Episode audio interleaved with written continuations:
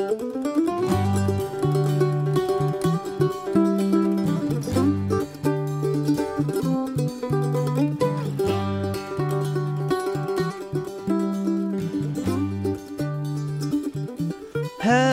friends, and welcome to the inaugural episode of Tennessee History Past, Present, and Future, a new podcast project about our beautiful state of Tennessee and the cool stuff that's happened, is happening, and could happen in it. My name is Braydon Weaver, and I'll be your guide during this audio portal through time. In this opening episode, we'll begin in the year 1772 to explore what some call America's first frontier, what was the beginnings of Tennessee, and how it became the 16th state to join the Union. Before we start the program, I'd like to give you a rundown of what you can expect from this podcast. So, time is a tricky thing. I think it's arguable to say that history is being made every second, right? History is being made by you listening to me speak. So even the future will be history one day, right? Right. So, with that in mind, each episode of Tennessee History, Past, Present, and Future, will focus on one aspect of Tennessee's existence, and that aspect's historical impact in that time period. Am I being clear? No? Sorry, I'm new to this. For example, and maybe as a little sneak peek for what's to come, the next episode will focus on life in modern day Tennessee, and after that, perhaps an episode on the likelihood of a tricentennial park in the year 2096. You know, just planning ahead. If you can't tell, I really like where I live. I'm Nashville born and raised, and I couldn't be prouder of my home turf. But recently, I've taken some interest in learning more about where I really come from. My goal is to peel back just a few layers to the question of what it means to be a Tennessean, both 300 years ago and from now on. Alright, I think that's enough preface. Let's get into the goods. I hope any questions you have may get ironed out as you listen, but please understand that I don't have all the answers related to the stories and historical figures I'm about to tell you about. In fact, I have hardly any answers, and that's kind of what this podcast is all about to inspire us to learn together. Let's get going.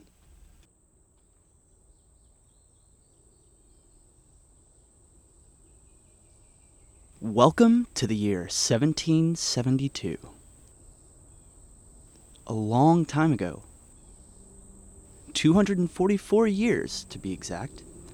And our landscape obviously looked drastically different than it does today. It's peaceful here, more primitive, not yet touched by permanent civilization. Allow me to set the scene a little bit to really delve into what the first frontiersmen saw and felt.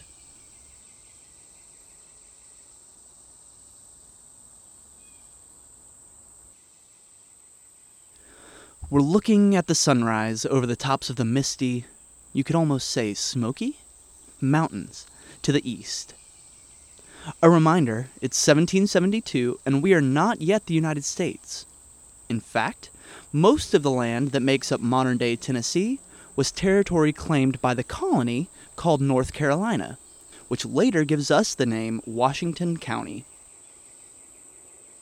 However, since during this time we were still under British rule, New World settlers who lived on the East Coast were forbidden from crossing the Appalachian Mountain Range and spreading west.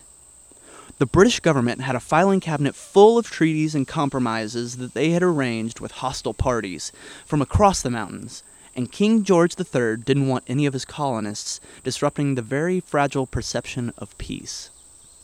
Anyway, we'll get more to this later. Let's get back to the beauty of the undisturbed Tennessee wilderness. We're looking at the sunrise over the tops of the Yes, Smoky Mountains, towering over us to the east. Deep green forests and soft, fertile fields sprawled westward into the mainland, fulfilling many settlers' visions of manifest destiny and encouraging those brave enough to find a plot of land and stake their own claim. These families were the definition of trailblazers, adults likely in the front hacking through the growth, leading horse drawn carts full of supplies and children through stumpy, rocky nothingness.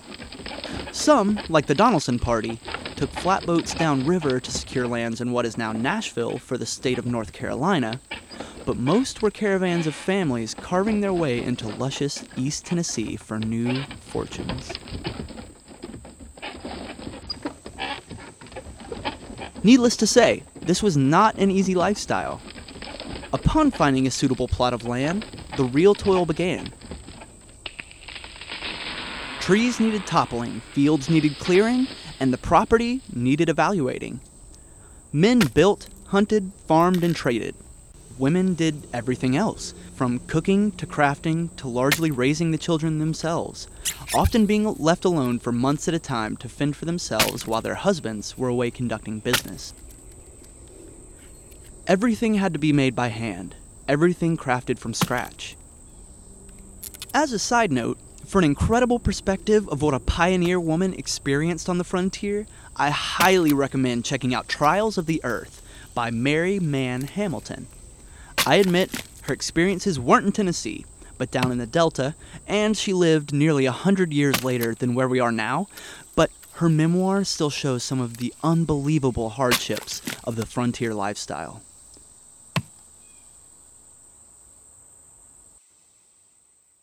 Anyway, before too long, there were homes built, then churches, then town squares, greatly resembling the colonies from across the mountains, which seemed to be slowly losing their control over the Tennessean settlers. Now, before we dive into some of the political weeds, let me give you some context here. Spoiler alert, we become a state in 1796. There, just getting it out there, we all know it happened. But before this, the land to be known as Tennessee was very contested. Like I said earlier, the British government didn't want settlers across the mountains at all, in hopes of appeasing the Cherokee natives that the white men had already displaced from the East Coast. Needless to say, the Cherokee were not thought highly of, and often received the short end of the stick on trade deals. In fact, many records by the early settlers refer to Native Americans simply as savages to be exterminated, as their presence could devalue the price of land due to the likelihood of violence. Many attacks occurred against both sides, and many casualties were suffered. Unhappy with the lack of support they were receiving from North Carolina, the estimated 70 to 100 families in the East Tennessee Washington County area formed the Watauga Association, a loose government that actually considered itself a territory independent from the colonies. In fact, President Theodore Roosevelt later called Watauga settlers the, quote, first men of American birth to establish a free and independent community on the continent, unquote. Teddy's kind of right. A mountain range away from anyone to tell them no to anything, the Wataugan Tennessean families created life for themselves on their own terms, and the pact held true for three years until 1775 when the Revolutionary War began.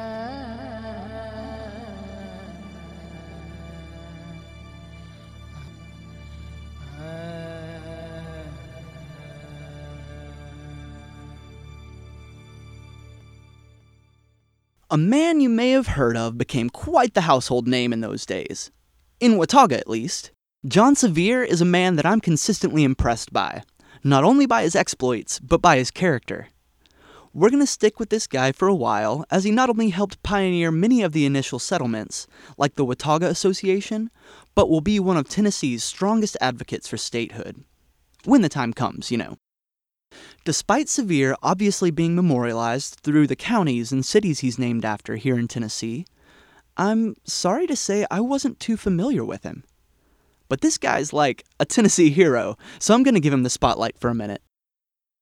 Sevier grew up on the frontier with his father and brothers, learning the intricacies of the land business at a young age. One of his flaws, I suppose we could call it in retrospect, was his attitude toward the Native Americans of the area.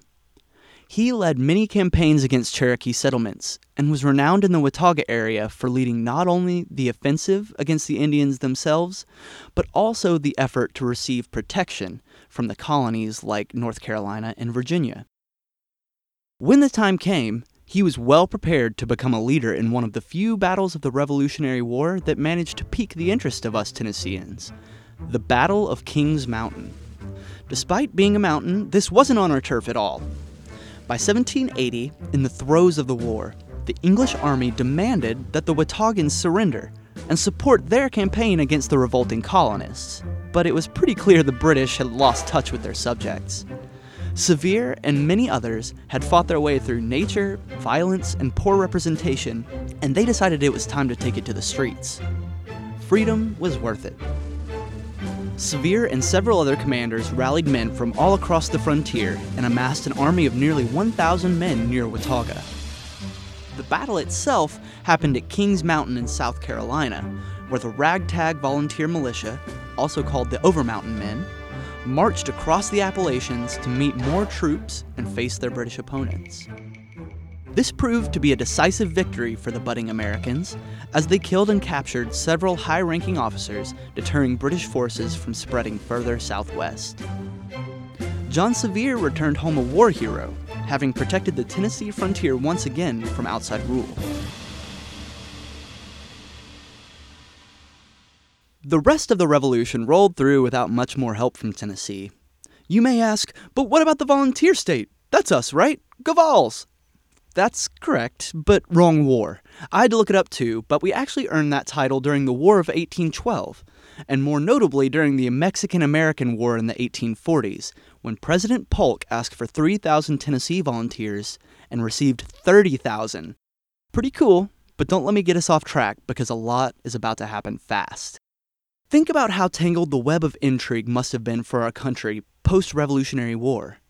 As soon as the Treaty of Paris was signed in 1783, effectively ending the war, colonies scrambled to take advantage of their autonomy. It's easy to get lost in the events of the formation of our country, but again, we're here for Tennessee, right? And Tennessee still isn't a thing at this point. In fact, we're more North Carolina than ever. As soon as the war ends in 1783, you know, North Carolina begins selling off plots of Tennessee land to its soldiers as compensation for their service. But most of the lands east of the mountains, in North Carolina proper, if you will, had already been claimed for decades. This is where North Carolina decided to get crafty with Tennessee. Before possession taxes could be calculated for the state's ownership of western lands, North Carolina repaid and sold off as much of the land as they could, profiting immensely, then ceded all territories west of the mountains to the United States government, just in time to dodge paying the taxes. Yeah, like basically said, we don't want this part of the state anymore, so not our problem, bye. A little shaken by the release, but certainly not stirred, the people of Tennessee decided to do what they knew how to do best take matters into their own hands.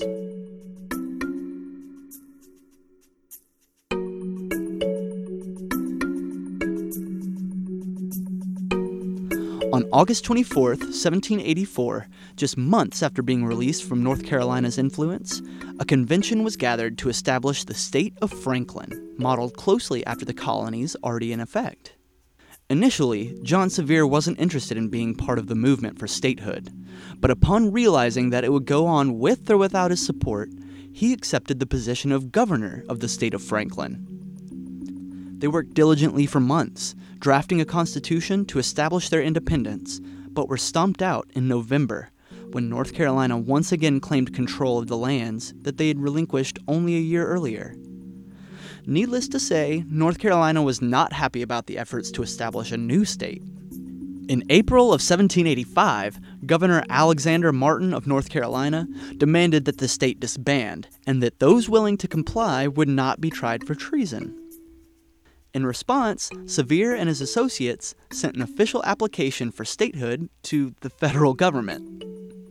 While a credible attempt, Franklin was denied statehood, and several prominent North Carolinians were soon elected on the promise of bringing Franklinites to justice for their betrayal. John Tipton, elected to the North Carolina State Senate in 1786, would prove one of the most formidable rivals for the statehood movement and led several raids against Franklin settlers from 1785 to 1787, which often resulted in violence and death. He would fight tirelessly, both physically and politically, to thwart any efforts made by Sevier toward independence. The United States Constitutional Convention gathered in Philadelphia in 1787. The drafting of the Constitution is a fairly staple point in history class, so we won't focus on it as much as we will the state of Franklin's response to the Constitution. As the Constitution was nearing its completion in 1788, so was Sevier's term as governor of Franklin. With a new federal government on the horizon, Sevier and the Franklinites decided to let the establishment crumble and finally turned their loyalty back towards North Carolina in hopes of being recognized in the new order. John Tipton, who was ever looking for ways to spoil Sevier's plans, had a judge draft him a warrant for Sevier's arrest, which he promptly carried out himself on October 10, 1788. Sevier gave himself up without a fight and was hauled back across the mountains to North Carolina. As a testament to Sevier's popularity and evidence of Tipton's obvious personal vendetta, Sevier was not only released without a trial, but less than a month later was elected as a state senator. In this position, he was one of the North Carolina delegates to vote to ratify the United States Constitution in November of 1789. Things finally seemed to be stabilizing politically, but with the ratification of the Constitution, North Carolina once again releases control of the Tennessee lands to the United States the federal government reorganizes these lands into the eloquently titled Territory of the United States south of the Ohio River. Catchy name, right?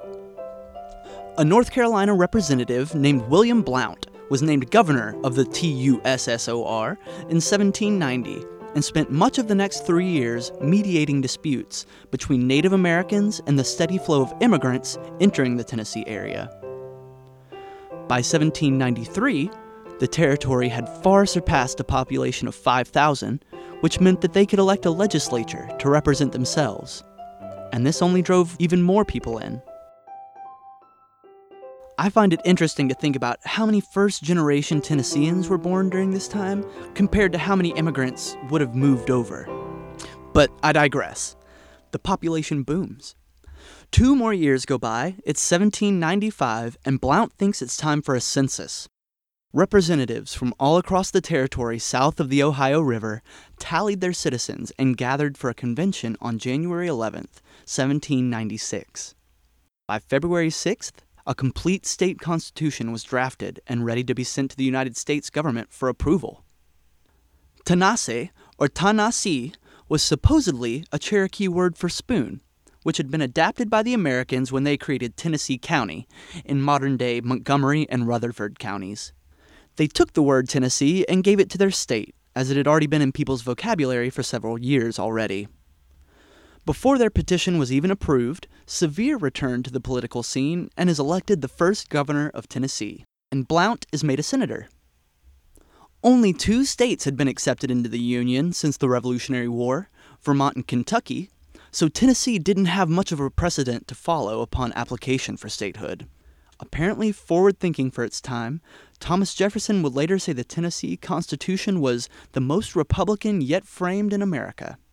On June 1, 1796, George Washington signed the Constitution, making us the 16th member of the United States.